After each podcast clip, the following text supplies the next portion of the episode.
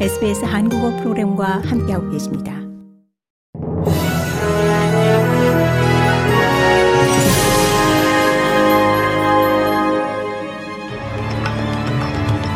(2023년 11월 1일) 수요일 오전에 SBS 한국어 간추린 주요 뉴스입니다.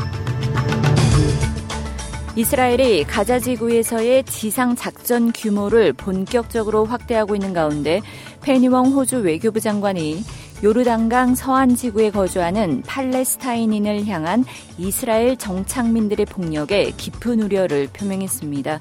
웡 장관은 그 같은 폭력은 긴장만 악화시킬 뿐이라고 지적하면서 책임이 뒤따라야 할 것이라고 강조했습니다. 서한지군의 유대인 정착민과 이스라엘군에 의해 팔레스타인인 115명이 사망했으며 여기엔 어린이 33명이 포함된 것으로 전해졌습니다. 이스라엘 당국은 유대인 정착민의 팔레스타인인에 대한 폭력을 사실상 방관하며 묵인하고 있습니다. 퀸즐랜드주 남부의 달빈과 인근 지역 주민들에게 산불 위험으로 즉각 대피하라는 명령이 내려졌습니다.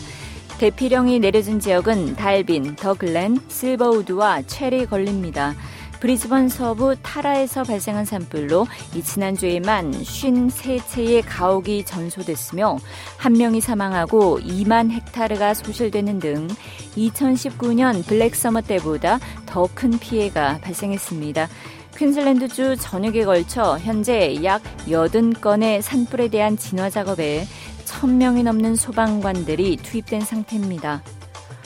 오늘부터 취약계층 환자를 대상으로 bulk billing으로 진료비를 처리하는 의사들에게 지급되는 인센티브가 3배로 늘어납니다. 이는 취약계층의 1차 진료 접근성을 개선하기 위한 정부 노력의 일환입니다. 연방 정부는 16세 이하 어린이와 복지카드 소지자를 위해 이 bulk billing 인센티브를 기존의 3배로 확대한다는데 동의한 바 있습니다.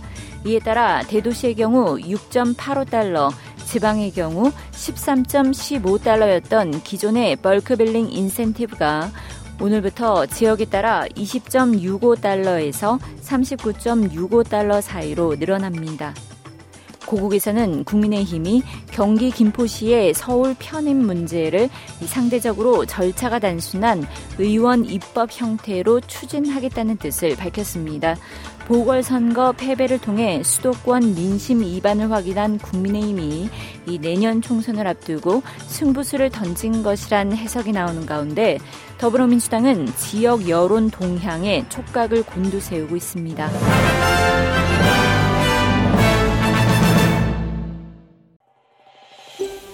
더 많은 이야기가 궁금하신가요?